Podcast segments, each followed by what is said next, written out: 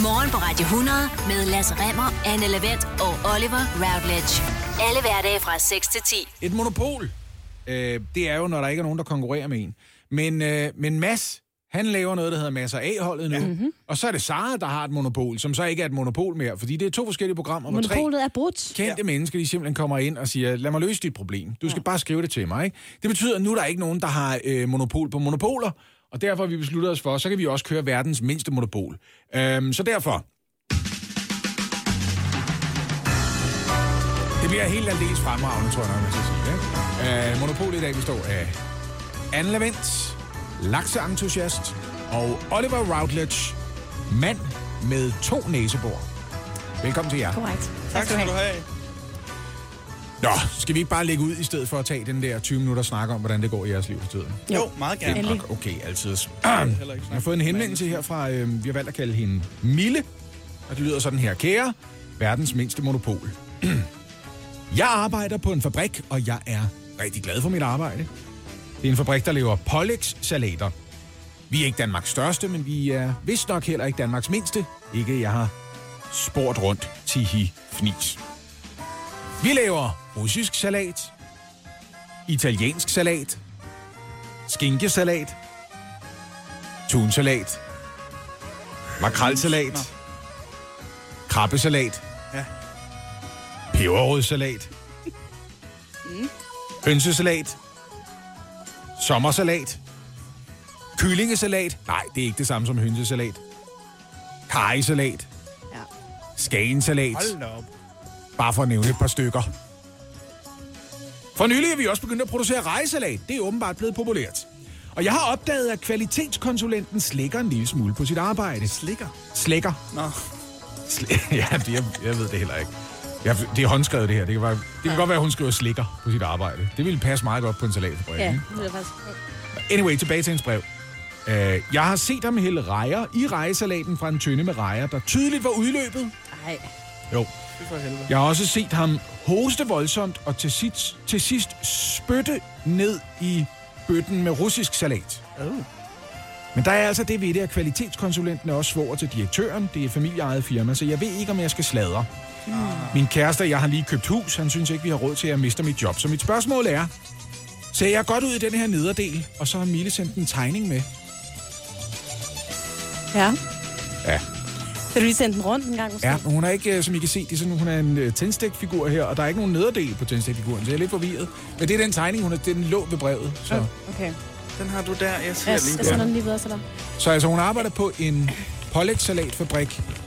Og spørgsmålet er, om hun ser pæn ud i den nederdel. Ja, fordi altså, de laver Ja. mange forskellige slags salater, og kvalitetskonsulenten har det åbenbart med at bruge varer, der er udløbet, og, og, og hun har ikke råd til at miste sit arbejde, så hun Jeg vil kan- gerne vide, om hun ser godt ud i den nederdel. Jeg kan godt forstå, at det med nederdelen er vigtigt for, Ja. for Mille. Ja. Det var det, hun hed, ikke? Jo, ja. det, eller, jeg har valgt Vi at kalde hende Mille. Mille, ja. Ja. ja. Jeg synes, Mille har et større problem øh, med sin arbejdsplads end sin nederdel. Jeg Okay, synes, at det er ja. et problem, at kvalitetskonsulenten slikker, eller nej, slikker på salaterne og på arbejdet. Og, og spytter og ned spytter i, i den russiske salat. Ja, det er ja. godt. Ja. Ikke, at der er nogen, der, altså, er der nogen, der kan lide russisk salat i forvejen. Jeg tror ikke, at det gør den store forskel. egentlig. Øh, jeg ved ikke, om det er noget, der påvirker jeres øh, oplevelse af Miles dilemma her, men hun skriver også, at kvalitetskonsulenten går til dart hver tirsdag. Mm. Gør det en forskel? Nå, det øh, gør da en, giver mig en anden opfattelse af manden, ikke? Lige pludselig, så bliver han jo sofistikeret. Nå ja, ja det kan jeg da En godt meget se. sofistikeret sport, der. Ja, Ja. Jamen, det er det da. Så han ved, hvad kvalitet er i dine øjne. Ja, det altså. gør han jo så. Øhm, jeg synes, Mille ser godt ud i den nederdel. Ja. Hun har sendt et billede Sådan. ind til. Det Men jeg, synes ja, Det for jeg synes, jeg synes det- dilemmaet her går på to ben, ikke? Mm. Altså, vi har, øh, vi har arbejdet, og så har vi nederdelen. Ja. Du ser godt ud i nederdelen. Ja, det, det kan du godt hun. bære, Emilie. Mm. I hvert fald, hvis du har så tynde ben som på det her billede. Og der hjælper det også, fordi hun har, hun har to ben. Ja, og det er jo det. Men de er tynde. Det er jo en tændstikfigur, hun har Jeg ved ikke, om den er anatomisk Måske er det faktisk lige tynd nok. Jeg Anyway. har et lidt kontroversielt forslag. Okay, okay, fordi du fik fat i det ene ben. Hun ser godt ud i nederdelen. Ja. Hvad er dit forslag, Oliver? Kunne man snakke med kvalitetskonsulent? Tag så en god snak og sige, måske skal du ikke hoste ned i salaten. Altså simpelthen øh, kommunikere. Simpelthen tale med ham Okay. og sige, prøv at høre, jeg har lagt Ja. ja. mærke til det her. Ja. Er det noget, vi måske kunne arbejde på? Ja. En rigtig god snak. Ja, en god snak. Ja. Det synes jeg faktisk er et, en god løsning på det her dilemma egentlig. Nå, Det der er du enig, du er enig med Oliver Ja. i, at det kunne man godt. I, det tyder på, at der er noget kommunikation her, der vil være en god løsning. Simpelthen, at hvis man lige går ind til ham og siger, hey, de rejer, vi bruger, Undskyld. kan de være friske, for Ja. eksempel, ikke? Ja, Ja. præcis. Og, Og hey, måske- undskyld, vil du lade være med at snotte ned i salaten? Ja. Til den her samtale, så synes jeg, Mille skal tage den her nederdel på, for det, den ser knaldgodt ud. Hun ser bravende godt ud i den nederdel. Nå, men det er simpelthen svaret. Tak skal I have. Og samtidig så blev det altså morgens bedste dilemma. Morgen på Radio 100. Highlights. I øh, fredags, der havde jeg fornøjelsen af at tage jer to med ind i ASMR-verdenen. Ja. Og øh, det gjorde jeg, fordi ASMR er blevet en ny form for hygge, specielt hos øh, de unge danskere. Og der er mange, som slapper af øh, med at høre på eller se noget ASMR. Altså den her form for lyd, hvor man spiser noget sådan helt ind i mikrofonen. Ja, og jeg kan, og jeg kan sige det her ærligt. Jeg har aldrig ment det her mere, end nu, hvor jeg siger det. Fornøjelsen var 100% på din side. Men det er jo også fordi, det er jo ikke nødvendigvis, at man spiser noget. Det er også noget med, at man bare siger ting på sådan en helt klam, tæt i, i mikrofonmåde. Ja. Altså på en måde, som får de fleste mennesker til at tænke, gider I ikke lige flytte dig lidt? Det her, det, det her, noget. det er ASMR. Sådan noget lækkert noget. Ja, mm, det er lækkert. Ah, nej, det er frygteligt. Det er ikke hygge. I, Helt ind i øret på folk. I øh, fredags der havde jeg fået vores øh, kære praktikant her på morgenholdet, øh, Maria Ort Gregersen, til at lave en lille ASMR-lyd, mens hun bagte pølsehorn, fordi pølsehorn også er en ting, som øh, vi danskere forbinder med hygge og, og tryghed. Sådan en pøls pakket ind i noget dej. Men jeg Så vi kombinerede ligesom hygge med hygge, og fandt ud af, at vi fandt kvadratet på hygge. Det er jo det, fordi jeg kunne fornemme på jer i fredags, I elskede det her lille indslag. Øh, men jeg, jeg, jeg, jeg, jeg, bed Dine specielt, antenner er så sløve. jeg bed specielt mærke i en lille kommentar fra Anne Lavendt, hvor hun sagde, altså kunne det ikke have været med drømmekage? Sådan lød det over for fløjen fra Anne. Ja, fordi så havde det været bedre for dig. Pølsehorn, det gjorde ikke noget for dig. Det er fordi, det var det der pølse. Det ved jeg ikke, det var, det var bare ikke så Det er nogen siger, visker pølse ind i øret på en. det synes jeg bare. Pølse. Men ved du hvad, Anne? Jeg har lavet pølser. Jamen, præcis, det er ikke så rart, Lasse.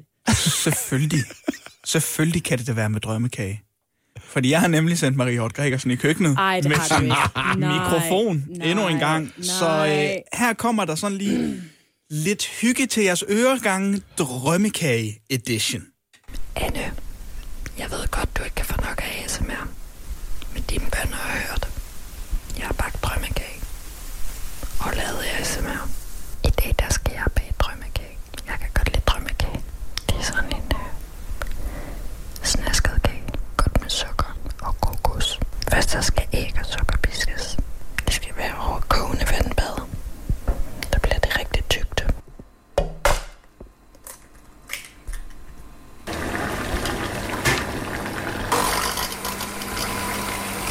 Så skal der mel og bagepulver og vaniljesukker i. Nu skal jeg blande alle ingredienser sammen, så det bliver en god drømmekage. Nu skal vi lave det bedste. Det er det, der skal ovenpå. Der skal nemlig kokos i. Jeg elsker kokos. Det smager så godt. Så er det sådan lidt crunchy.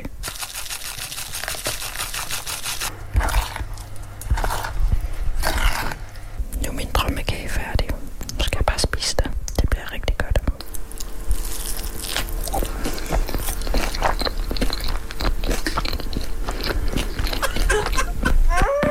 Min drømmekage, den smager godt. Det er faktisk den bedste drømmekage, jeg nogensinde har lavet. Drømmekage. Gjorde det noget godt for jer? Frygteligt. Kan I mærke, at hyggen bare har bredt sig ud i lokalet? Der var to sekunder, jeg rigtig godt kunne lide. Og det var, da melet blev øh, sigtet. Nå, det var noget for dig. Jeg kunne godt lide, at Maria sagde, Anna, jeg ved godt, du ikke kan få nok af ASMR. Jeg elsker drømmekage. Men det var, men det var, det var der, hvor øh, melet sagde... Det var meget rart. Det kunne jeg godt lide. Men resten af det, det var lidt... Øh, jeg har aldrig nogensinde oplevet øh, så meget med en køkkenmaskine. jeg smidt rørmaskinen på dig. Kan du lide det her lige ind i øret? Ej, ja. det, er, det er noget nyt. Øh, I hvert fald. Har du, har du lyst til at sige, kunne det ikke have været med? Nej, jeg skal ikke sige andet. noget. Ej, Nu, jeg så har det hørt virker ikke med drømmekage, men ja, kunne man lave det med lasagne? for Nej, eksempel? nej. Ej, så bliver det sådan rigtig En drøg lasagne. snasket. Ja, ej, det er puh. Åh, oh, stop med det. Også dig, Lasse. Ja, nu har vi hørt nok af ASMR. Tak, Maria. Tak Kan man til egentlig få nok? Vores- Kan man få nok ASMR? Jeg synes, Det Maria skal jeg blive ikke. ved. Oh, det, nej, Jeg synes aldrig, hun skal lave mad igen, uden at optage det på den der måde. Det er morgen på Radio 100. Highlights. Nyt studieviser. det gjorde Undskyld, Oliver, hvad sagde du? Vi øh, kender det alle sammen, det der med, at man går ind i et rum efter noget, men når man så kommer ind i rummet, så har man glemt, hvad det er, som man gik efter. Så kan det være, at man går tilbage til der, hvor man kom fra, man tager hele ruten om igen, for at komme i tanke om, hvad det var, man ledte efter eller skulle hente. Det er der simpelthen en række forskere, der har undersøgt det her fænomen og fundet frem til, det kaldes døråbningseffekten. Yes, det er fordi Men in Black står lige inden for døren, og så siger de lige, kig på den her, ja. siger det. Og så kan man ikke huske det. Men tillad mig lige at uddybe, hvad det her det betyder. Forskerne, som øh, står bag undersøgelsen af det her fænomen, de havde lavet et, øh, et forsøg i virtual reality, hvor personerne skulle bevæge sig fra rum til rum, samtidig med, at de skulle huske forskellige ting fra mm-hmm. rummene. Ja. Det, som undersøgelsen det viste, det var, at når hukommelsesbelastningen den blev for stor, så begyndte deltagerne simpelthen at glemme ting. Mm-hmm. Men det, som også spiller en stor rolle for, vi glemmer det, som vi skulle i et bestemt rum, det er den store miljøforandring. Hvis rummene de ser meget forskelligt ud, så glemmer vi også i højere grad ting. Skal det, hvad er det for et sted, det her? Det forstår jeg ikke. Man skulle da tro, det modsatte var tilfældet. Man skulle da tro, det modsatte det var, at man kommer ind i et rum, og så tænker man, "Hvad, er jeg stadigvæk i stuen? Ja. Men det er også... det ligner... Nå, det er bare, fordi det ligner stuen. Okay. Men, men øh, jeg kender det simpelthen ved mange ting. Jeg kender det også sådan med, når jeg skal lige tjekke noget på min telefon eller et andet, og så tager jeg min telefon og kigger på den, og så er jeg sådan, hvad, hvad er det nu, jeg skulle? Ja. Så begynder jeg at, at, gå ind på Instagram eller sådan noget, gør fordi jeg jeg glemmer, dagligt. hvad jeg skal med den. Øh, jeg gør jo det, og det har intet at gøre med det her fænomen, at jeg øh, åbner køleskabet 5-6 gange, hvor jeg slet ikke er sulten, når der skal have noget derinde. Bare lige se, er, der er stadig ting derinde. er der en der, snack? der står Jeg har, ting et, jeg har et køkkenskab, hvor der står kanelgifler, hvor jeg også gør det der. Så, ah, de er der stadigvæk. Åh, oh, det er godt lige at se. Science Alert, som altså står bag den her undersøgelse, de har nogle råd til, hvordan man færrest gange glemmer det, som man vil hente. Mm-hmm. Og hvis du øh, helt vil blive fri for at gå ind i et rum, for efterfølgende at føle dig åndssvag, fordi du Så ikke ved, bliv hvad du i det rum, derinde, du er i. Det er så nemt. så er det bedste, du kan gøre, og simpelthen bruge din hjernekapacitet på at huske og fokusere på det, du skal hente eller gøre, indtil du har gjort det. Nå, nå, men det er jo et godt råd. Det er jo et godt råd. Rådet er... Brug din hjerne! Hvis du, synes, hvis du har det med at glemme ting, så er rådet, prøv at huske dem. Er det det, der er rådet? Fordi lige nu, lige nu tænker jeg også med mig selv, du kan ikke lave en liste over råd til folk, der ikke kan huske og bede dem om at huske rådene. Det, kan, det er jo... Er det, for, det er forskere, der har sagt. Kender du det, at du glemmer ting? Prøv at lade være med det. Det er mit tip. Og de siger, prøv at bruge din hjernekapacitet på lige at huske, hvad var det lige, jeg skulle herinde. Fordi så glemmer du det jo ikke. Og det synes jeg er et meget, det synes jeg er et meget godt råd, måske man kan tage med sig. Du har fuldstændig ret. Du har ret. Oh, oh. Det, er, det er så fedt, det her. Har du nogensinde fået en fartbøde? Er et tip til, hvordan du ikke får en fartbøde. Prøv at køre lidt langsommere. Hvis du kører lidt langsommere, får du ikke nogen fartbøder. Det er et tip. Men det, men det, jeg, det giver da, jeg synes, det giver fin mening. Er der flere råd, eller det er det råd? Ej, vi bruger vores penge klogt på forskning. Ej, hvor er det godt, det her. Jeg elsker de nye undersøgelser, Oliver. tak skal du have. Fordi det vidste vi jo ikke, før vi fik det her at vide. Nej, det gjorde vi da ikke. Nej, det er ny Vi er alle sammen gået rundt Prøv og tænkt, hvad fanden kan jeg gøre for at huske Nej, de ting, jeg skal det, huske, når de jeg træder i siger, et nyt rum? det er fokusere på det, du skal fokusere på. Så sluk for alt det andet, du ligesom også har oppe i din de hjerne. siger, Og så det er- sig, Brug din hjernekapacitet på at huske og fokusere på det, du skal hente eller gøre, indtil du har gjort det. Det er det, de siger. De siger, brug din hjernekapacitet på at huske det, du skal huske. Det der råd, det er så godt, at jeg bliver i det her studie, for jeg er bange for at glemme det, hvis jeg går igennem døren. Jeg, skal, jeg er så glad for det råd. Det er det bedste, jeg nogensinde har fået. Åh, oh, tak skal du have. Mine damer og herrer, Tag rigtig godt imod. Øh, jeg er svært. Oliver Routledge. Han virker en, som er god til at blive taknemmelig, når han får en gave. Det er vildt god til. Stillingen i Hvad er det værd quizzen, det er, en, er jo 4-3 til Anne Lavendt. Og det betyder altså, du kan lave et comeback i dag. Lasse, føler du dig klar til det, der venter forude? Altså, det er jo derfor, jeg ligger mig i baghjul. Det er jo fordi, øh, ellers kan man ikke lave et comeback. ligger der i baghjul? Ja. Nå, Det er derfor, jeg godt kan lide at være lidt bagud. Jeg er bagud med vilje. men du kan jo komme endnu mere bagud. Du ved aldrig, hvornår jeg slår til. Nej, det... På et eller andet tidspunkt, så lader jeg dig komme foran for sådan noget 9-2. Bare sådan, at du Bare tænker, for- den er nu den sikker. Ja. Fordi der er kun to gange tilbage, han kan ikke nå at indhente mig. Bam! Så, så indhenter jeg dig ikke. Men, men du bliver overrasket alligevel. Som altid med Hvad det værd så er det også muligt for dig, kære lytter, at gætte med. Hop ind forbi Radio 100.dk på Instagram. Tjek vores story, og så giv dit bud på dagens produkt. Anna og Lasse, I har været ind og kigge. Hvad er sådan jeres umiddelbare reaktion på dagens produkt? Er det ungt, Anne? Det kan jeg ikke finde ud af, om det stadigvæk er. Det er meget ungt. Jeg er gammel nok til at huske dengang øh, det produkt, som har givet inspiration til dagens ting, Ja. øh, kunne købes i Danmark. Og det bliver annonceret i Politiken og Berlinske med annoncer, hvor der står, Nu! Nu kan du gå i magasin og købe denne populære sko fra USA, som du elsker. Det var i 80'erne. Før det, der kunne man ikke få den. Og jeg kan huske, at jeg kiggede på den og tænkte, fuck, hvor den grim, mand. Ja. Hvem gider give 320 kroner, eller hvor meget det kostede dengang på den her sko? Det kan jeg ikke få. Der er ingen, der gider. Nu ejer, man jeg, så- godt. nu ejer jeg fire par. Ja. Men jeg er også 48, så hvor ungt er det egentlig, Oliver? Godt spørgsmål. Hvad, hvad tænker du, Anne? Jamen, jeg synes, det er meget ungt. Jeg synes, øh, og det var også det, da jeg så det her, så fik jeg sådan mindelser til teenageværelse. Hvor der bor om en, en, det. en ung fyr, ikke? Det er jo en sækkestol, Ja. der er dagens produkt. Så. Og I vil gerne vide lidt mere om det. Ja, tak. Det er Hanne i Vissenbjerg, som sælger, og om sit produkt skriver hun, flot sækkestol til ungdomsværelse. Længden er cirka 135 cm. Yes. Bredde er 65 cm. Højde ved ryglægen 75 cm. Det er med aftageligt betragt. Den er, betræk. Den er coated og kan nemt vaskes over. Næsten ikke brugt. Jeg har MobilePay. Så den kan også, øh, den kan også stilles ind hos teenage-drengen noget. Ja. Hvor, hvorfor? Så han tager noget Hvorfor- pizza, han har hvorfor- købt til sammen med drengene. Hvis han tager noget pizza med meget ost på. og sådan noget.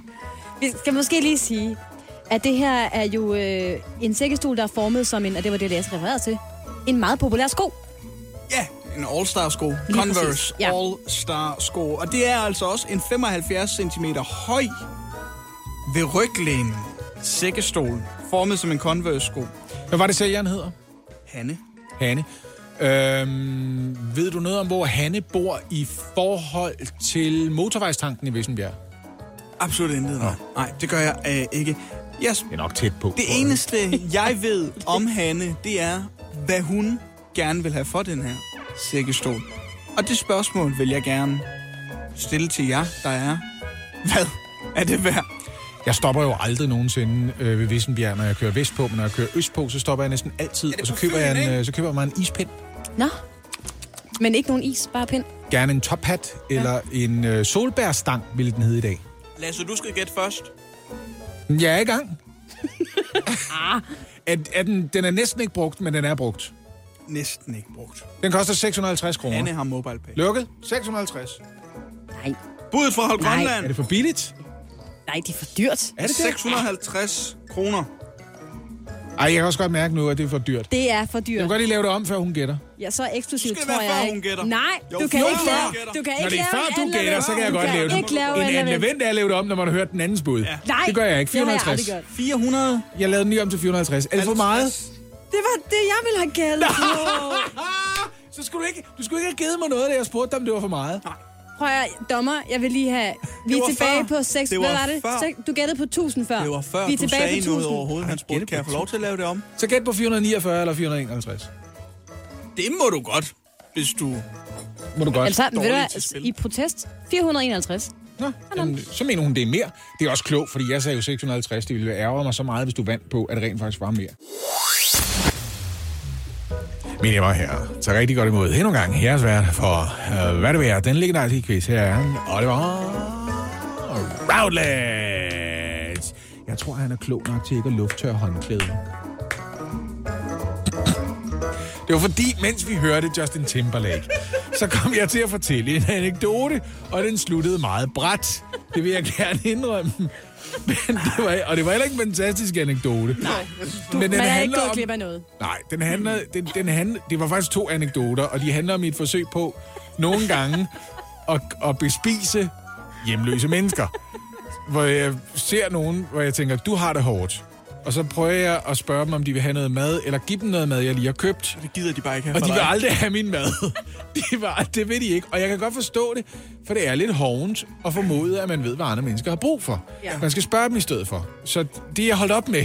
Men, men en gang, jeg var ved at blive, Nej, det fortæller jeg en anden gang. Nej, det må du ikke lade hænge. Jo. Stillingen i Hvad Jo, det værd-quizzen er 4-3 til Anne Levent, og I har i dag skulle forsøge at gætte prisen på en øh, flot sækkestol til ungdomsværelse med aftageligt betræk, coated og nem at vaske over, som næsten ikke er brugt, og sælgeren har MobilePay. Jeg fortæller historien inden klokken 9. Det er det, vi gør. Okay. Men, men den er også altså, den er stor nok til, at et voksen menneske kan sidde i den, ikke? Jeg den er sige. 75 cm høj, formet som en Converse-sko. Det er ikke Og sådan en børne lazy boy. Betrækket kan vaskes. Ja, Kan I huske, kan I huske det lazy boy for 10 år siden, hvor alle bare havde en lazy boy? Yes. Fat Boys, eller hvad? Nå, Fatboy, det er det. En lazy boy, det er en også. rigtig stor. Ja, Fatboy. Ja. Fatboy sækkestol. Alle havde den. Sådan havde jeg også, ja. Der er kommet to bud. Det første fra Hold Grønland Ja. Var på 450 kroner. Ja, det øh, var mit første bud. Det var dit Det var andet bud. Jeg kunne bare mærke det helt ned i maven. Det var det var andet bud. 450. Og Nailer budet fra Hold Vest var så kedeligt. 451 Nej, jeg forstår ikke godt. kroner. Sådan må det være, Ja. ja. når Lasse lige går ind og stjæler mit bud. Jeg skal aldrig nogensinde Jeg hjælpe ville have dig sagt mere. 450. Jeg har Kommer sagt der mon 450. til- Ja, ja, min, min første tanke var 451, men Ja, så, mhm, så tænker jeg, det giver jeg lige Anne. Kommer der mon til at stå 5-3 eller 4-4? Den her sækkestol, som er perfekt til ung- ungdomsværelset, er sat til salg for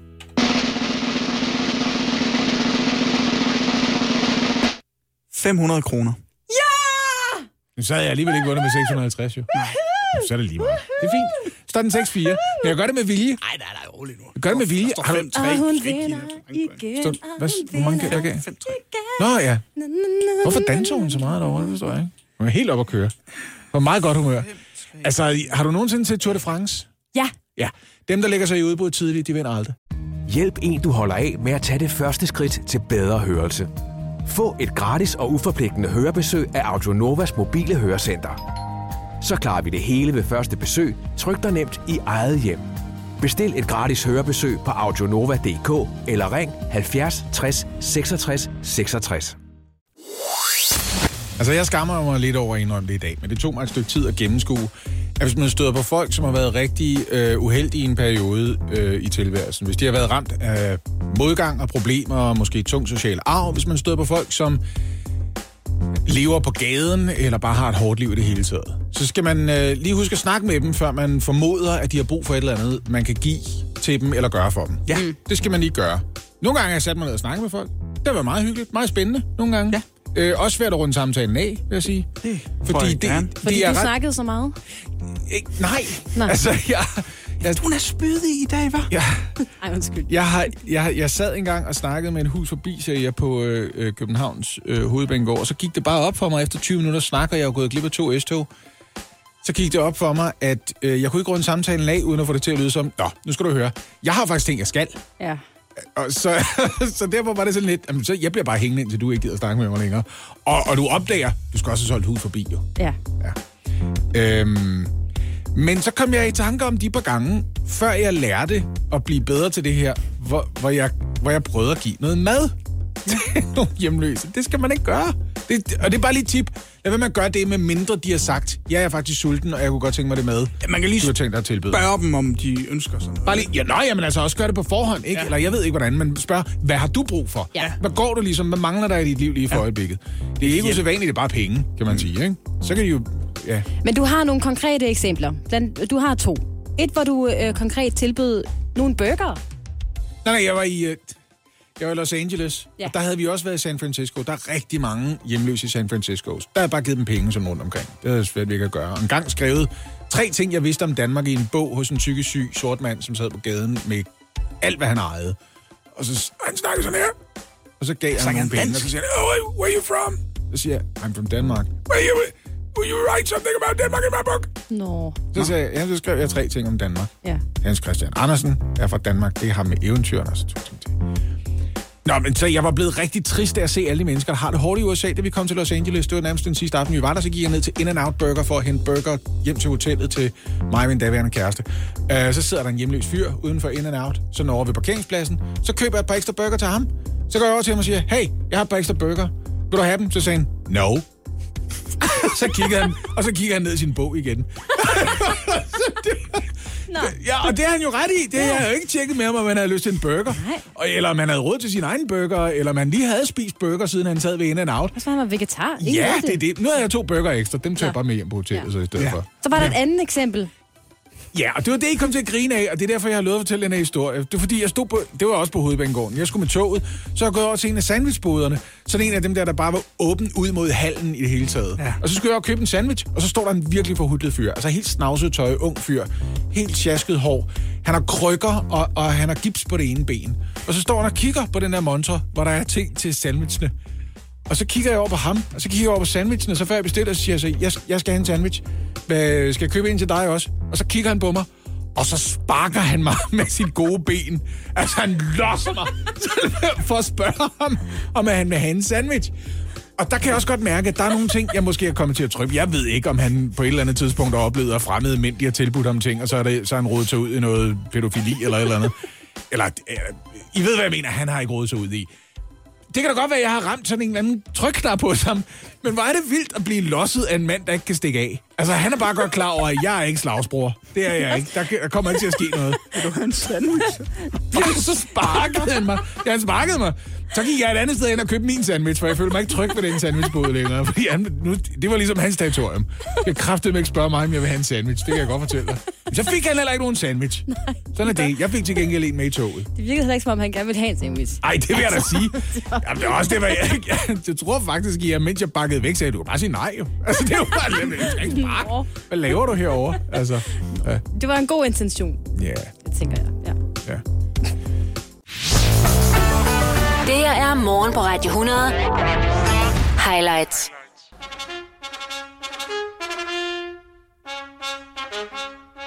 Danmarks bedste jingle. Så er det blevet tid til onsdags old for den.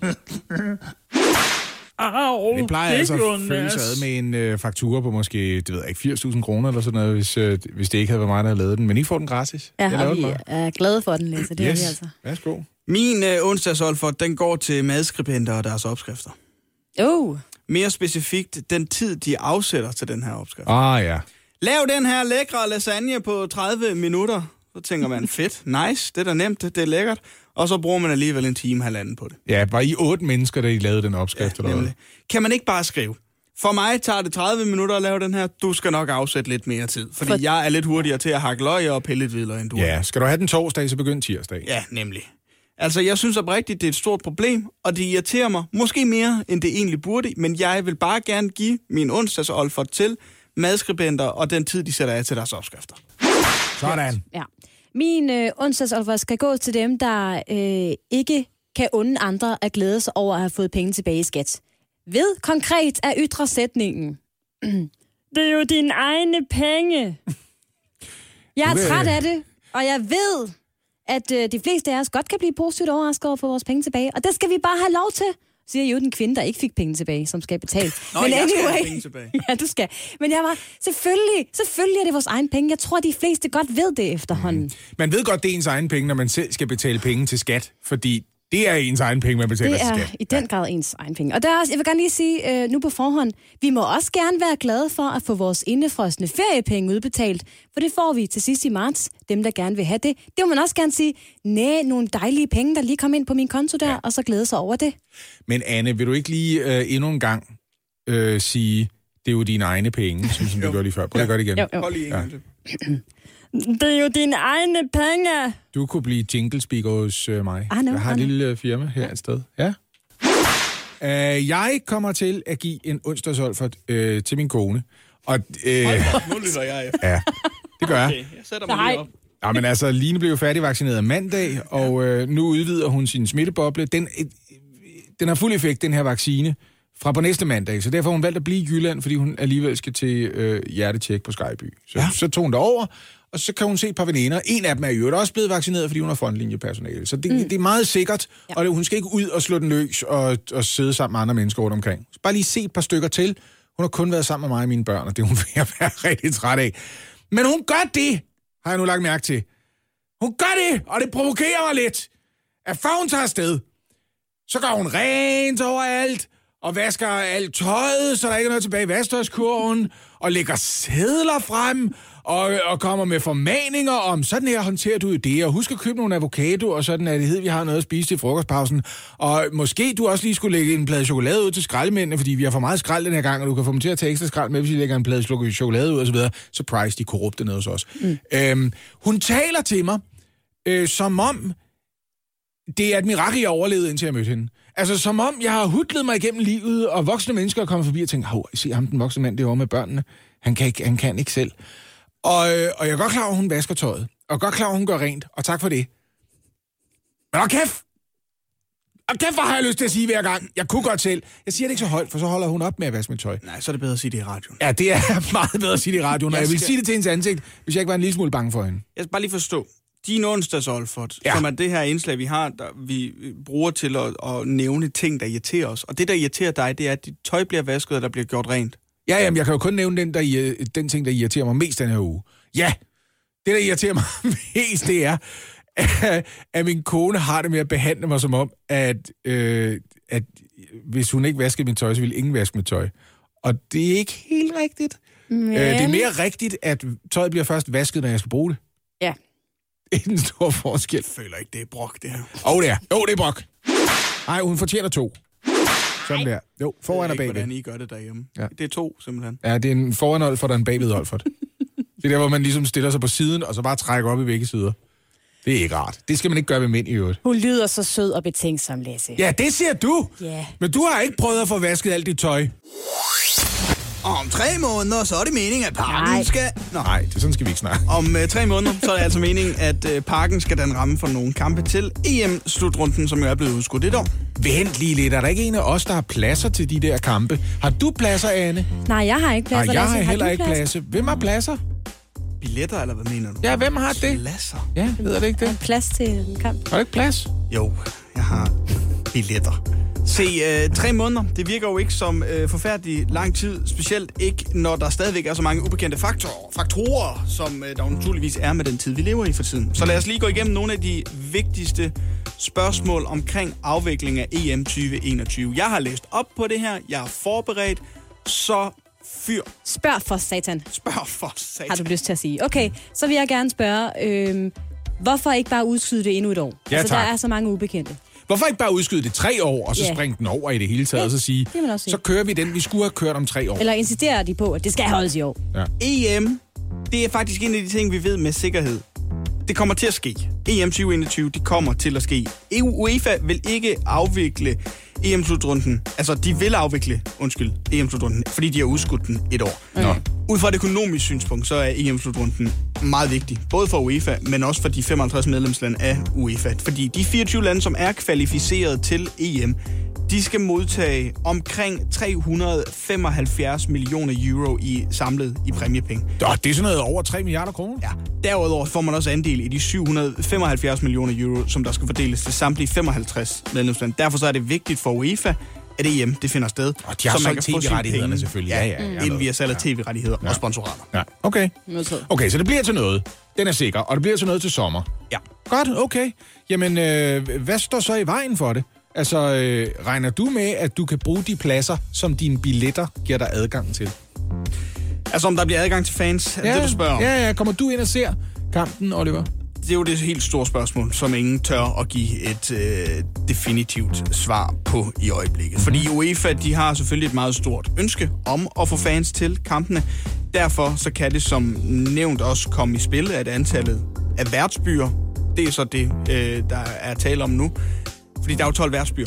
Det kan komme i spil, at de her værtsbyer måske bliver mindsket. Altså, der bliver færre af dem, Ja, simpelthen. lige præcis. Det vil være et markant nederlag for UEFA, hvis man må afvikle turneringen bag lukkede døre, for eksempel. Det mest sandsynlige udfald, det er, at der bliver forskel på, hvor mange fans, der får adgang til stadion fra værtsby til værtsby.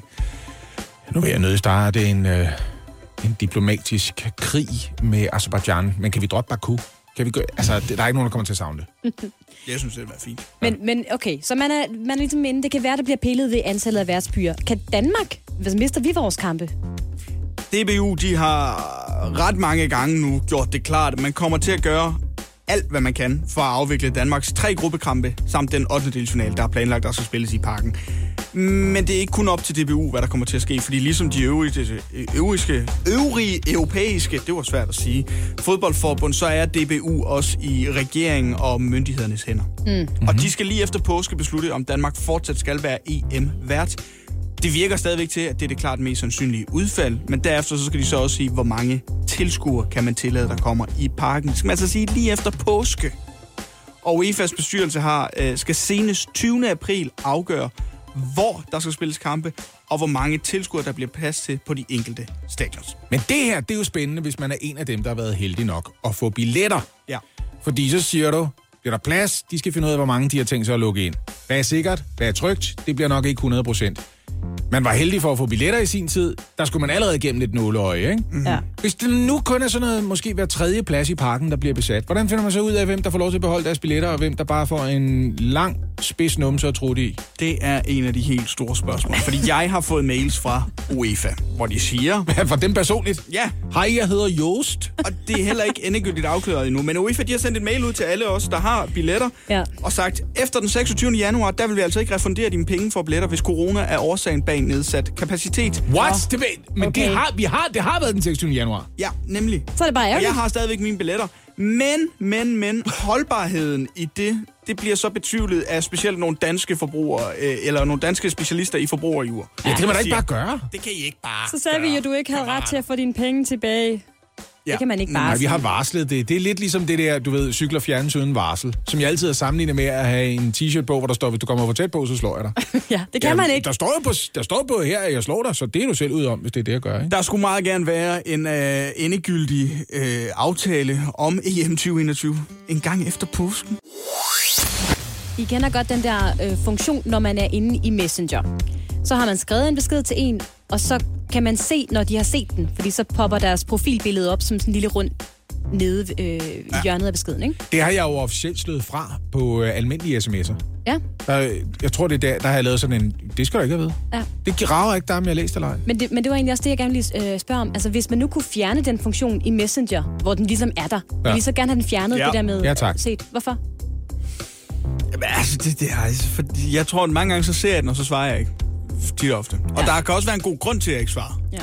Men det kan også bare være sådan, jeg, jeg, jeg svarer lige lidt senere. Ja, nu er jeg faktisk lidt i tvivl, fordi nogle gange så er det nok for eksempel, at Line har læst min besked. Så ved jeg ligesom, Nå, du er okay. Du har set den, Ja, ja. du, Ja. ja. du er på din telefon, så du er okay. Ja. I hvert fald var du okay, da du så beskeden. Ja. ja. Men jeg spørger, fordi øh, en række forskere har kigget på nogle af de her indbyggede funktioner, der jo er i vores digitale kommunikation med hinanden. Som for eksempel det der set-symbol i bunden af en besked på Messenger, mm. øh, der jo umiddelbart er lavet som en service, fordi så, nå okay, for eksempel Line, du har set den, alt er godt.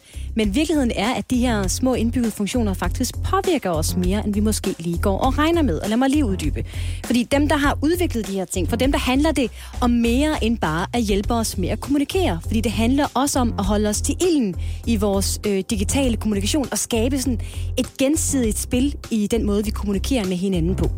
Øh, og et andet eksempel, vi talte om det før kort, det er jo det her med både øh, i iMessage, hvis man har en iPhone, og på Facebook Messenger, at man kan se, når der bliver svaret. Altså de der, de der små prikker, der hopper op og ned, så vi ved, okay, nogen er ved at skrive en besked til os, eller ved at svare på det, vi har skrevet. Det kan også være inde i en øh, Facebook-tråd. Det kan være, at man har øh, postet noget på Facebook, Lasse, og du kan se, at nogen er, øh, er i gang med at skrive en kommentar. Altså, nogen skriver en kommentar, står der så. 100 procent, det skete for nylig for mig. Ja. Og det stod på i sådan noget fire minutter, og der tænkte jeg, det er altså nogle mennesker, som virkelig er svært ved at vælge deres ord med omhu, og ender med til sidst at tænke, fuck it. Men det er jeg ikke så bekymret for, for det gør jeg tit selv. Der har jeg sådan lige brug for at skrive noget, og så sletter jeg det, fordi jeg tænker, det er der ikke nogen grund til at dele med verden. Ja. Men jeg tænker også, det betyder jo, det gør det i hvert fald for mig, ved jeg, så holder jeg mere øje med min messenger omkring, og har jeg fået det svar så, eller hvad? Og det, er det, og det er det, vi skal frem til, fordi de her små ting øh, er det, som forskerne til sammen kalder skrivebevidsthedsindikatoren. Ja. Altså, det beskriver, at der er noget, er, noget er på vej. Vi ved godt, det er på vej. Og vi bliver nødt til lige at tjekke det. Så det vil mm. sige, vi kan ikke rigtig øh, gå fra vores telefon, fordi vi så jo de her tre små øh, prikker, så vi ved, at der kommer noget lige om lidt. Formentlig, og vi måske også lige at tjekke sådan, øh, hov, den sagde ikke ding, men er der noget alligevel? Eller vi kan se, at der er nogen, der har været i gang med at skrive en kommentar inde i vores øh, Facebook-tråd, som vi har startet. Lad os lige tjekke, er der kommet noget nu? Hvad er det, der kommer? Og det er faktisk ikke ubetinget sundt for os. Nej. Det her. Fordi det betyder jo, at vi får et eller andet afhængighedsforhold forhold til de her små indikatorer på, at der er noget, øh, der er på vej.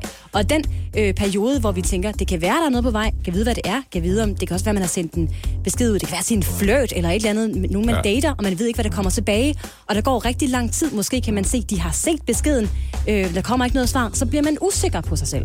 Altså, det er 100% noget, der har gjort min sindstilstand ringere, når den har været dårlig i forvejen. Mm. Det, det kan jeg sige. 100. Øh, I situationer, hvor der har været en snært af jalousi, super vemmeligt. Ja. Øh, da jeg var heartbroken sidst, sidst jeg fik mit hjerte knust, der var det slet ikke sundt at kommunikere med ekskæresten på den her måde. Nej. Altså, det, så jeg tror, at hvis man i forvejen har det lidt sløjt, så giver den lige lidt benzin på bålet, ikke? Men der er jo også mange af os, øh, det kender jeg i hvert fald fra min egen venindegruppe primært, der ved aktivt, hvordan man bruger det her. Så siger jeg, "Jamen, jeg har set den, men jeg lader ham lige hænge lidt. Mm. Hvis det nu er, at der er nogen, der lige skal hænge lidt, ikke? Nej, nej, nej, nej. Nej, ikke køre jeres games.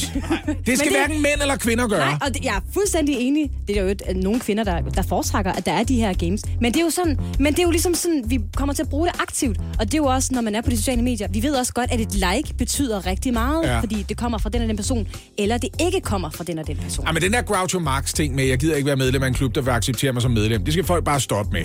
Det, altså, det er dejligt, når der er nogen, der siger noget. Altså, det, jeg oplevede det på et tidspunkt. Forhold startede med første date, og så gik der sådan noget to timer efter, vi havde kysset hinanden farvel.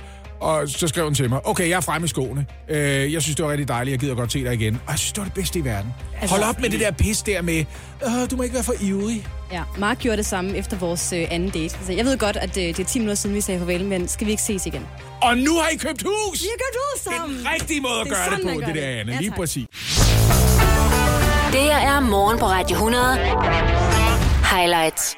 Meget passende, så har jeg valgt at øh, dedikere dagens gode råd om, hvordan du kan bruge dine indefrosne feriepenge konkret til øh, en storbyboende kvinde lige omkring de 30, og en, øh, og en fyr fra Jørgen, der er flyttet til København lige midt i 20'erne. Det var sgu da heldigt. Altså, jeg ved ikke, hvor dedikeret det er, men altså, det kommer jo an på, hvor, øh, hvordan I oplever det. Oliver, du har det jo med øh, dagligt at gå fra dit hjem, og så 800 meter til en gratis parkeringsplads, du har fundet. Den er gratis øh, uden for sådan almindelig myldretid, kan man sige. Ikke sådan mellem eftermiddag og morgen. på Klokken den måde kan 16 er til klokken 8. Du, ja, så du har kun problemer i dagtimerne, ikke? Yep.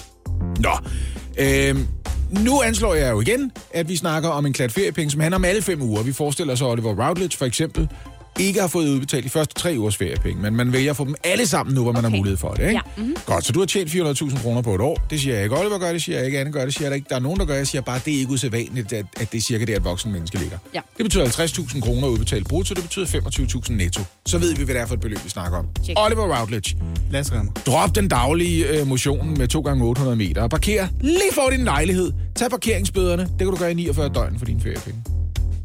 49 døgn. 49 døgn alligevel. Ja.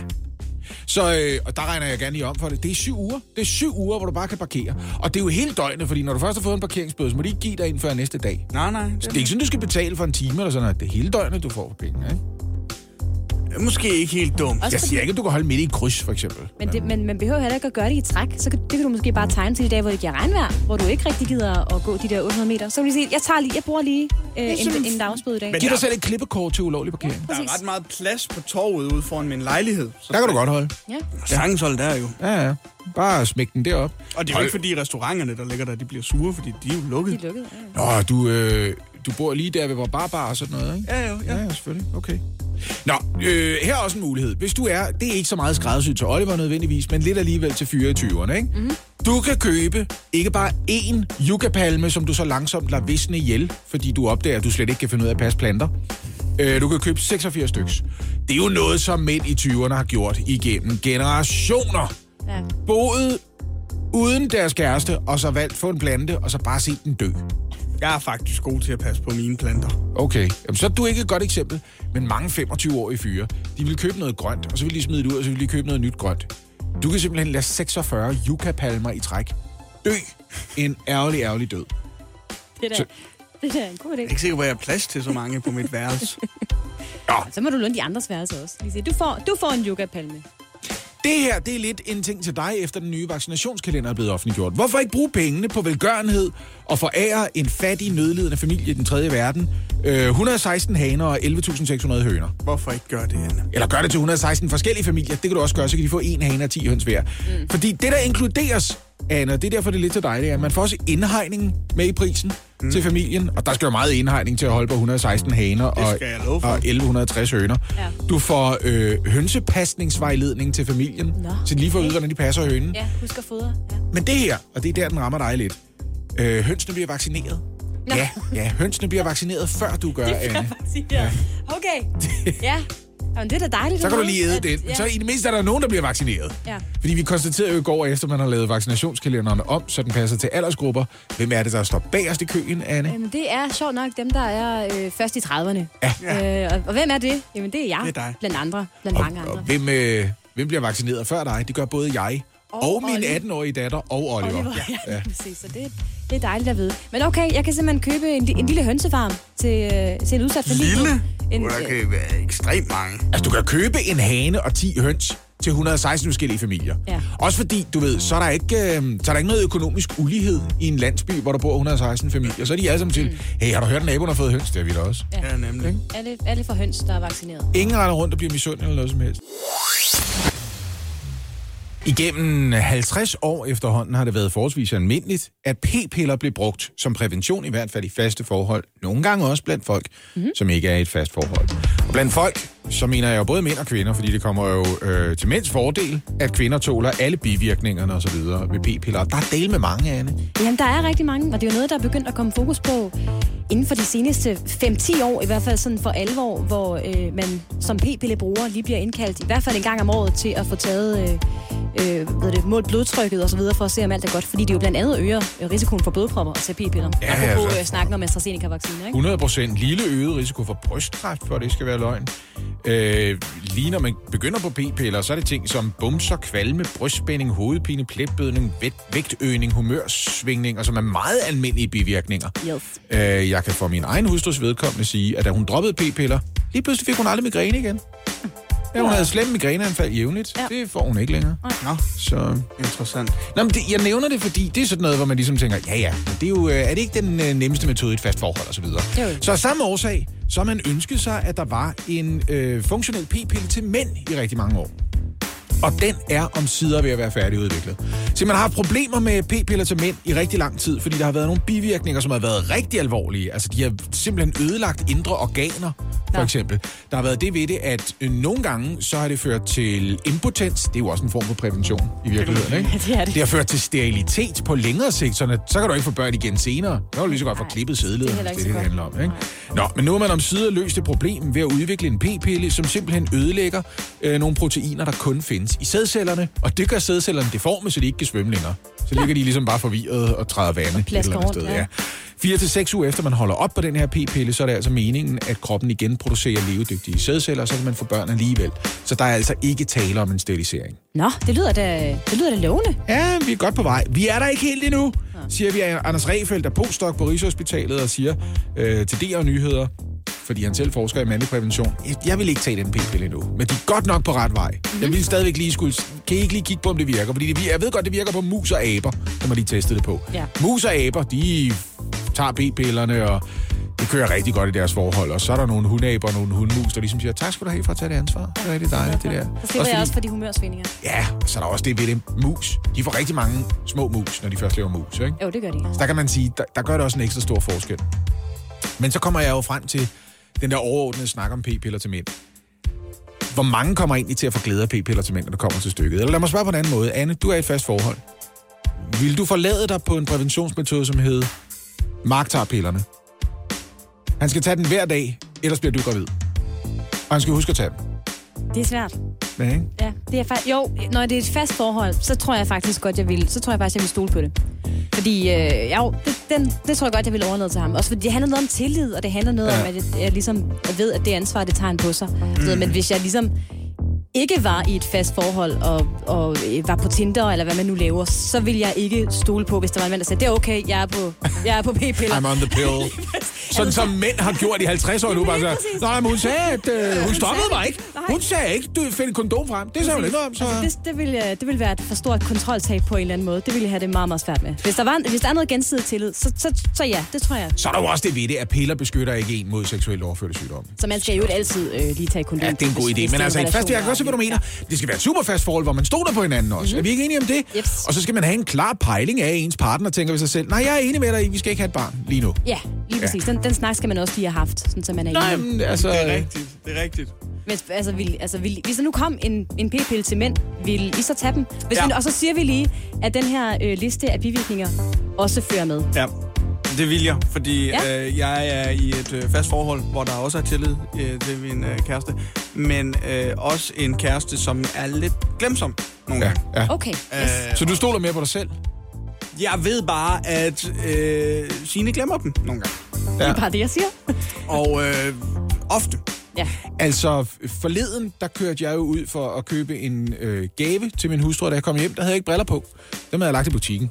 Øh, Det har jeg ikke lige. Det, det kan jo ske. Ej, jeg har taget med og lagt dem der. Er der nogen, der har set din telefon i? Men det er det, når jeg tager... Når jeg tager Åh oh, nej, du skal aldrig nogensinde have det ansvar. Hvor er min bilnøgler henne? Men det er lige præcis det. Det pudsige det er, at vi er begge to lige distræte. Så jeg tror faktisk, vi ville ende i en situation, hvor vi begge to tog p-piller for en sikkerhed. Nu prøver vi så det modsatte. Nu kæmper vi jo mere for tingene til at virke, selvom der ikke er nogen p-piller. Ja, ikke? ja. Men, men når man ser bort fra det, ja, selvfølgelig vil jeg tage dem. Jeg ville heller ikke stole på en kvinde, der stolede på, at jeg tog dem. Nej. Så vil jeg sige, øh, hvad er der galt med dig? Kender du mig overhovedet, hvis du regner med, at jeg kan huske den slags? Hjælp en, du holder af med at tage det første skridt til bedre hørelse. Få et gratis og uforpligtende hørebesøg af Audionovas mobile hørecenter. Så klarer vi det hele ved første besøg, tryk dig nemt i eget hjem. Bestil et gratis hørebesøg på audionova.dk eller ring 70 60 66 66. Prøv at høre, vi går og går og går. Og nu er det så på tide, at vi sætter os op i løb. Fordi i går, der kunne arrangørerne bag Copenhagen Marathon sige, at de håber simpelthen på at kunne afholde Copenhagen Marathon. Og de har simpelthen fundet på en genial idé. Er noget med, at man løber rundt i cirkler hjemme i sin stue, eller sådan noget, mens man kigger på en skærm? Øh, jeg tror faktisk måske, det havde været bedre. Okay. Det er en genial idé, hvis de selv skal sige det i hvert fald. Fordi de har arbejdet på et øh, coronavenligt tiltag. Og det indebærer blandt andet en ny start, og også en helt anderledes rute, end hvad man plejer. Nå, men det er jo meget klogt med en ny start, for jeg ved, at de der store løb i København samler 10.000 vis af mennesker, og de samles i et lille bitte startområde, og nogle gange har de også lidt familie med, der ligesom står og siger, har du nu husket dine energiposer, der hvor du, har du, har du jordnødder med? Ja, Kan, har du Det er tisset af? altså lyden af Har en du mand, der af, aldrig har løbet maraton, det her. Ja. Henning, har du tisset af? Du har tisset af, ikke også? Hvad gør de, Oliver? Man, De ryk, har da sådan noget frugtmos med, det må du da give mig. Jo, jo. Det var. man rykker starten. Den plejer at være på Islands Brygge. Den rykker man til Øster Allé, altså der, hvor parken ligger. Det giver da god mening. I fældeparken er der masser af plads i. Yep, så kan vi skabe den øh, nødvendige plads, og det er så nu, det måske bliver lidt anderledes. For Ja. derudover, så forkorter vi ruten, siger de så. Ja, så er det jo ikke et maraton. Ja, men så løberne, de skal løbe flere gange rundt på den samme strækning. Normalt så løber de forbi smalle steder, men det laver vi om på, forklarer Dorte Vibjerg, altså direktør i Sparta. Ruten, den bliver 14 km lang, og øh, det fører dem blandt andet igennem Østerbro og Indreby og, og Nørrebro. Og så spørger I så, 14 km, det er jo ikke en maraton. Det er, ikke, et- det er jo ikke et spørgsmål. Det, det, det, er, det er jo konstatering. Men 14 km, Oliver, det er jo ikke et maraton. Nej, et maraton er jo 42,2 km. Øh, og derfor så skal man lige løbe den flere gange. Så i, for stedet, så i stedet for at, at, at fordele deltagerne ud på 42,2 km, så gør man lige det, man samler dem på 14 km, og så lader man dem løbe i ring. Overhale hinanden med, sådan, med mere og sådan noget. ikke? Det, det, det synes jeg er helt fint. Jamen det, altså hvor man løber oven i hinanden, og man ved også godt, vi er jo nogle motionister, som hvis vi nogensinde løb et maratonløb, ville opleve. Jeg bliver lige hentet med en omgang en 3-4 gange, inden jeg har gennemført de første 14 af Kipchoge fra Kenya eller sådan noget. Ja. Det Ej, nu kommer der en afrikaner til. Uh, jeg skal lige forstå det. Ja, Så man det har- kan jeg godt forstå, øh, du siger. Så man har indsnævret området, Ja. men, han, men man undgår øh, flaskehalse. Det siger Dorte Vibjerg i hvert fald, som jo er direktør i Sparta Atletik og Løb, og dem, der står bag Copenhagen Marathon. Der, ho- hos Sparta Atletik og Løb, der mener man simpelthen 14 km og løb det flere gange, det må være bedre end 42,2 km. Vi er enige om, at Spartas løbehjemmebane er det gamle nationalstadion på Østerbrogade. Ja. Er, er det her bare en plan, der handler om, at de ikke gider køre til Islands Brygge? det er bare fyrk. Vi kan bare løbe her. Ja, vi plejer at være her jo. Ja. Ja, det løb, det er, øh, det er på Østerbro Stadion, det er fuldstændig rigtigt. Men man skal så også huske med i det her, med ligningen er der så også, at der måske netop ikke er så mange afrikanere, der overhaler en. Der er jo mange internationale løbere, som ikke kan komme med på grund af restriktionerne. Nå. Nå, på grund af indrejse og Ja. Er det for noget karantæne og sådan racisme? noget. Hva? Så om sider, så er der en chance for, at det er en europæer, der vinder. Er det det, du siger? om sider, om sider, så kan man sige, oh, gud skal lov, de ikke kommer ned fra Etiopien igen. mand. Jeg er så træt af at blive øh, overhalet. har de så lavet deres slogan om, sådan så det bliver Copenhagen Marathon? Ingen smalle steder. Det er også lidt racistisk. Fordi man er meget tynd, hvis man kommer fra Etiopien. Jo, de, har du set dem? De er helt tynde. What? Det, nej, det, altså, det handler ikke om det. er. Nej. Ja, nu må du indrømme det. Den, er, den står du alene med. jeg. Ja, den, den har Det du er lige afstand til den der. Ja. Okay. Anne, datoen det er den, øh, den 16. maj, hvis du Ah, øh, nej. gerne lige vil finpudse formen ind til det. Og altså løbe 14 km i ring sammen med alle deltagerne, i stedet for bare at løbe 42 km på en rute. Det her er morgen på Radio 100. Highlights. Ja, jeg skal lige en gang for alle have slået fast, at det her, det var din idé, Anne. Øhm, jeg tror, din mikrofon er en lille smule defekt, og det synes jeg er karma. Sådan kan man godt beskrive det. Ja, så Virker vi, min? Ja, din virker. Ej. Kører vi bare uden Anne. Det her, det er, det er universets måde at fortælle dig, Anne, på, at det skulle vi have tænkt bedre igennem. Og jeg ved godt, at jeg selv har et medansvar. Jeg kunne have sagt nej. Ja, det kunne du. Men, men I kunne også have sagt til mig, hey Lasse, øh, din kone er ikke hjemme til at minde dig om det, og du er selv en idiot. Hvad med at tage nogle handsker med? Det har vi tænkt os at gøre. Ja, nu sidder jeg med bare hænder under et halvtag i Ballerup, mens det sner, fordi vi skal have det ligesom skoleeleverne. Skal vi lige øh, lave et navneopråb, eller hvad? Ja, det kan vi godt lige hurtigt Ja, gøre. Du må råbe ekstra højt, Anne. Så øh, du kan ikke bare... Er Anne, er Anne her? Ja. Ja, det er du. Er Oliver her? Ja! Yeah! Og Lasse er her også. Vi er her alle tre, og vi har undervisning klar. Hvem tager hvad? Jeg vil gerne tage seksualundervisning. Det er jo svært at gøre uden at rødme og håndtere eleverne, mens de griner, ikke? Hold kæft, det er godt. Ja, det er alt for koldt. Det er alt for koldt. Må jeg godt gå ind og hente en kaffe? Må Men jeg det kan i være, I får varmen, når jeg gerne vil give jer noget idræt. Åh, oh, er der idræt som det første? Der, nej, nej, nej. Allerførst så har Anne noget dansk, men hun har ikke nogen mikrofon, der virker. Det bliver rigtig godt, det her. Åh, oh, for pokker. Oh, jeg kommer til at hade den her beslutning resten af livet.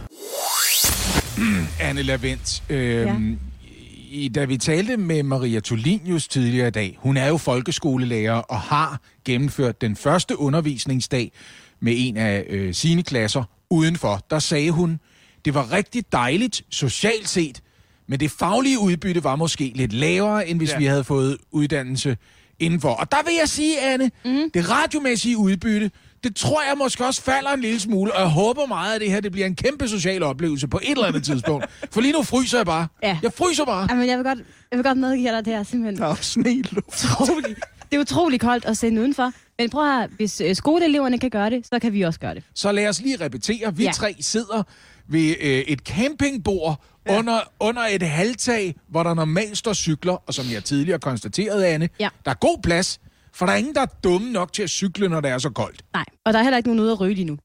Vi skal have fat i øh, den første lektion i dag, og det er øh, dansk. Og jeg har tænkt, hvad er bedre end at tage en lille diktator-diktat? En diktator-diktat. Ja, Diktator, diktat. det vil sige, at vi skal have øh, frem med skriveblokkene. I har begge to taget jeres computer med, det er også godt nok. Det passer meget godt, fordi jeg kan jo huske diktat som udfyldningsdiktat, hvor øh, læreren læser en sætning, og så siger øh, det ord, man skal skrive, det der mangler i ens udvikling.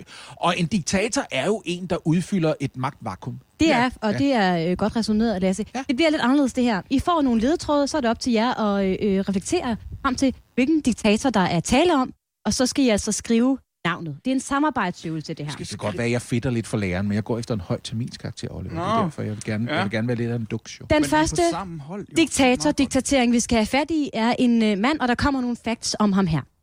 Han blev født i Italien i 1883 og blev bortvist fra skolen, da han var 10, fordi han stak godt. en klassekammerat ned.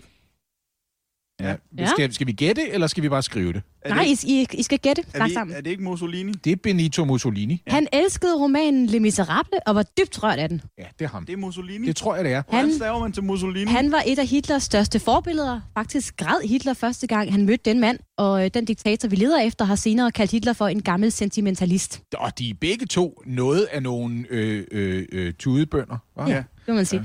Og okay, I har fuldstændig ret. Det er nemlig Mussolini, men han hedder jo ikke bare Mussolini. Han hedder Benito. Skriv Benito Amilcar Scorazza. Andrea Mussolini. Benito Ben... Benito hvad? Aikar? Amilcar, Amilcar? Amil. Amilcar Andrea Mussolini. Amilcar. Andrea.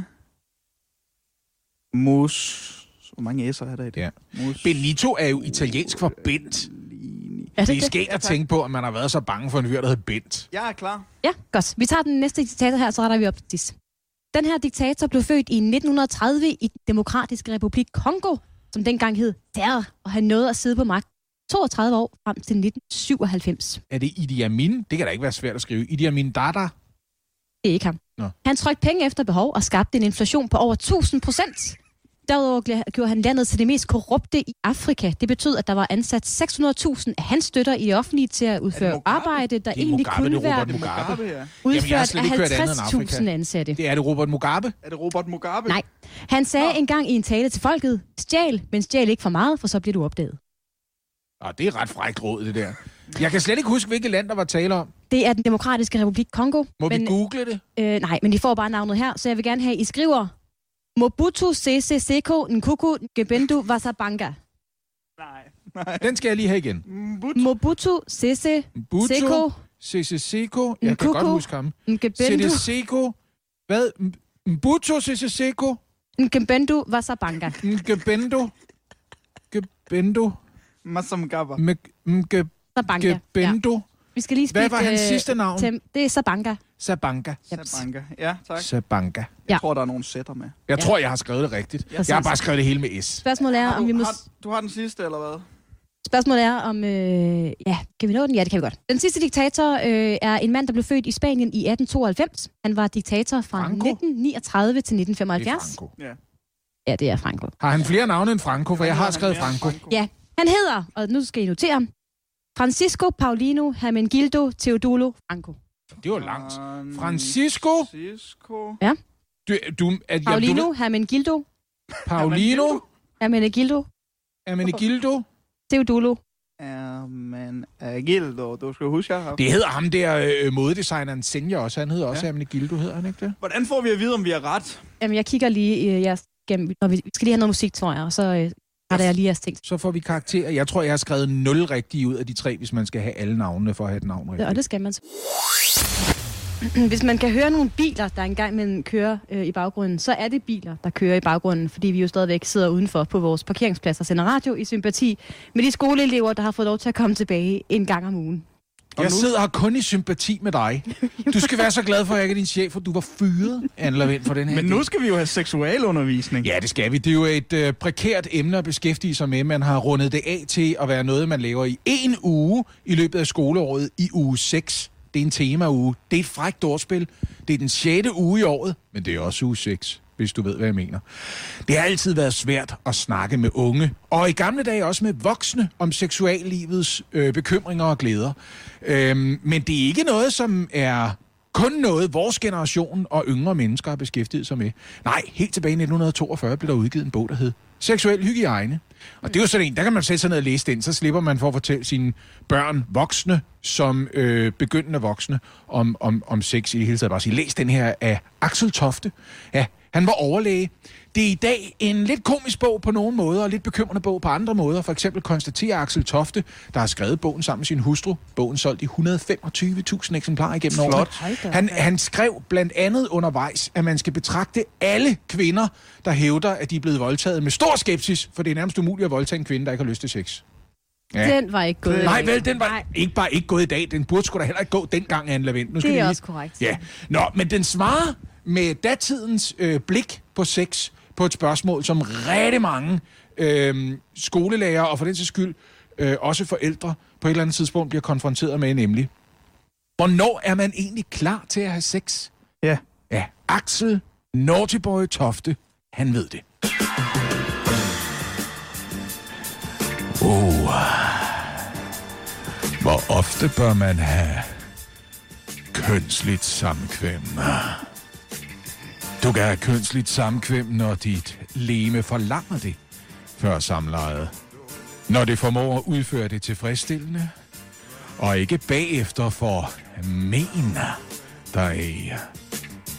Før det kønslige samkvem, så skal kønsdriften være naturligt til stede, uden at man har tydet til kunstige piringsmidler.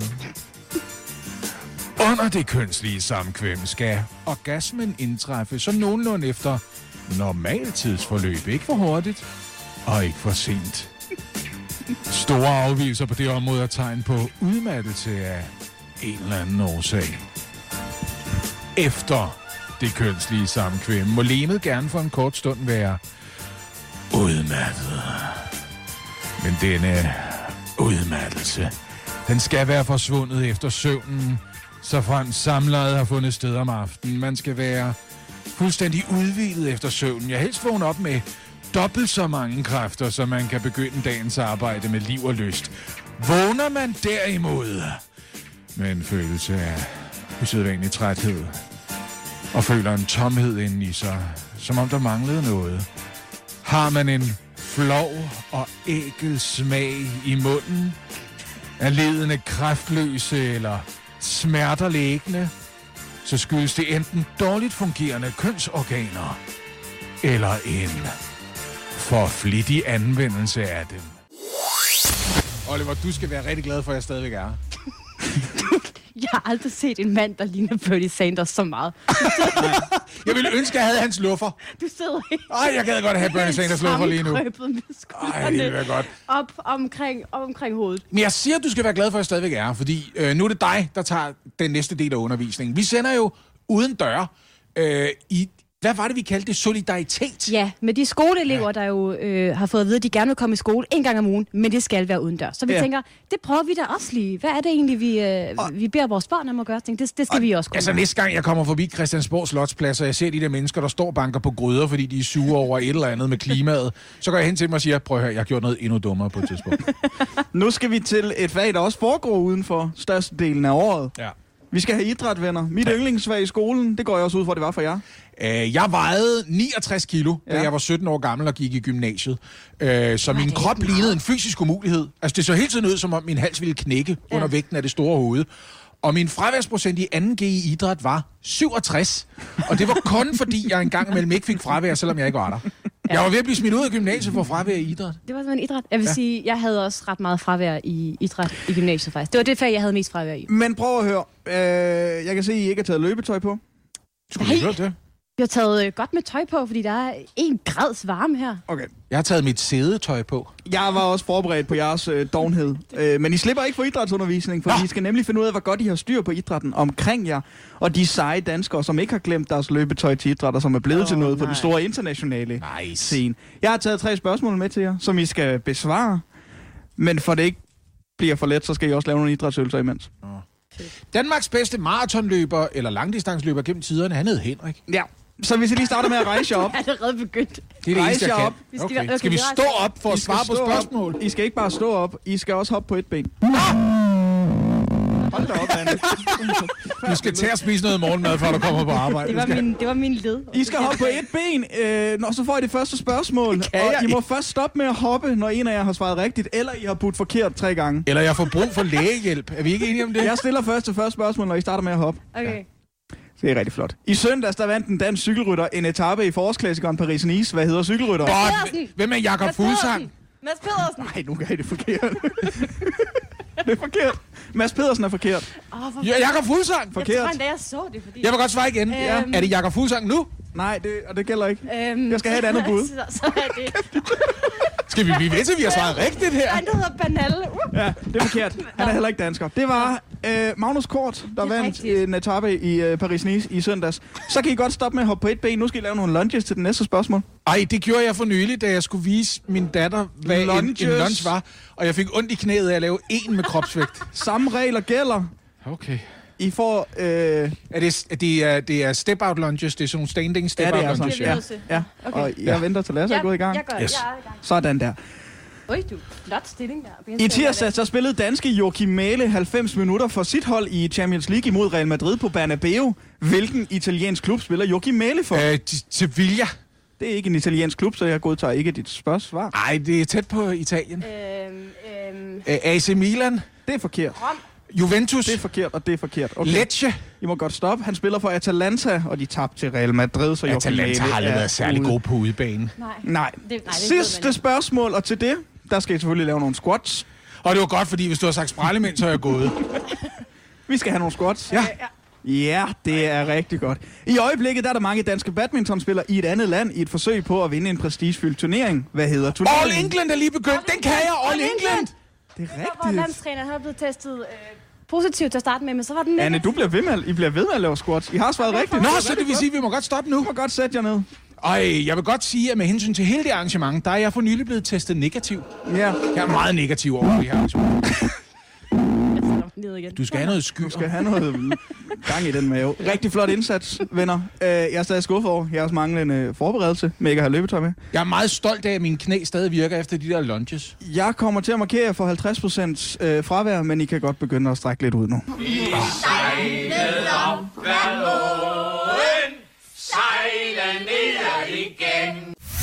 Morgen på Radio 100 med Lasse Remmer, Anne Lavendt og Oliver Routledge. Alle hverdage fra 6 til 10.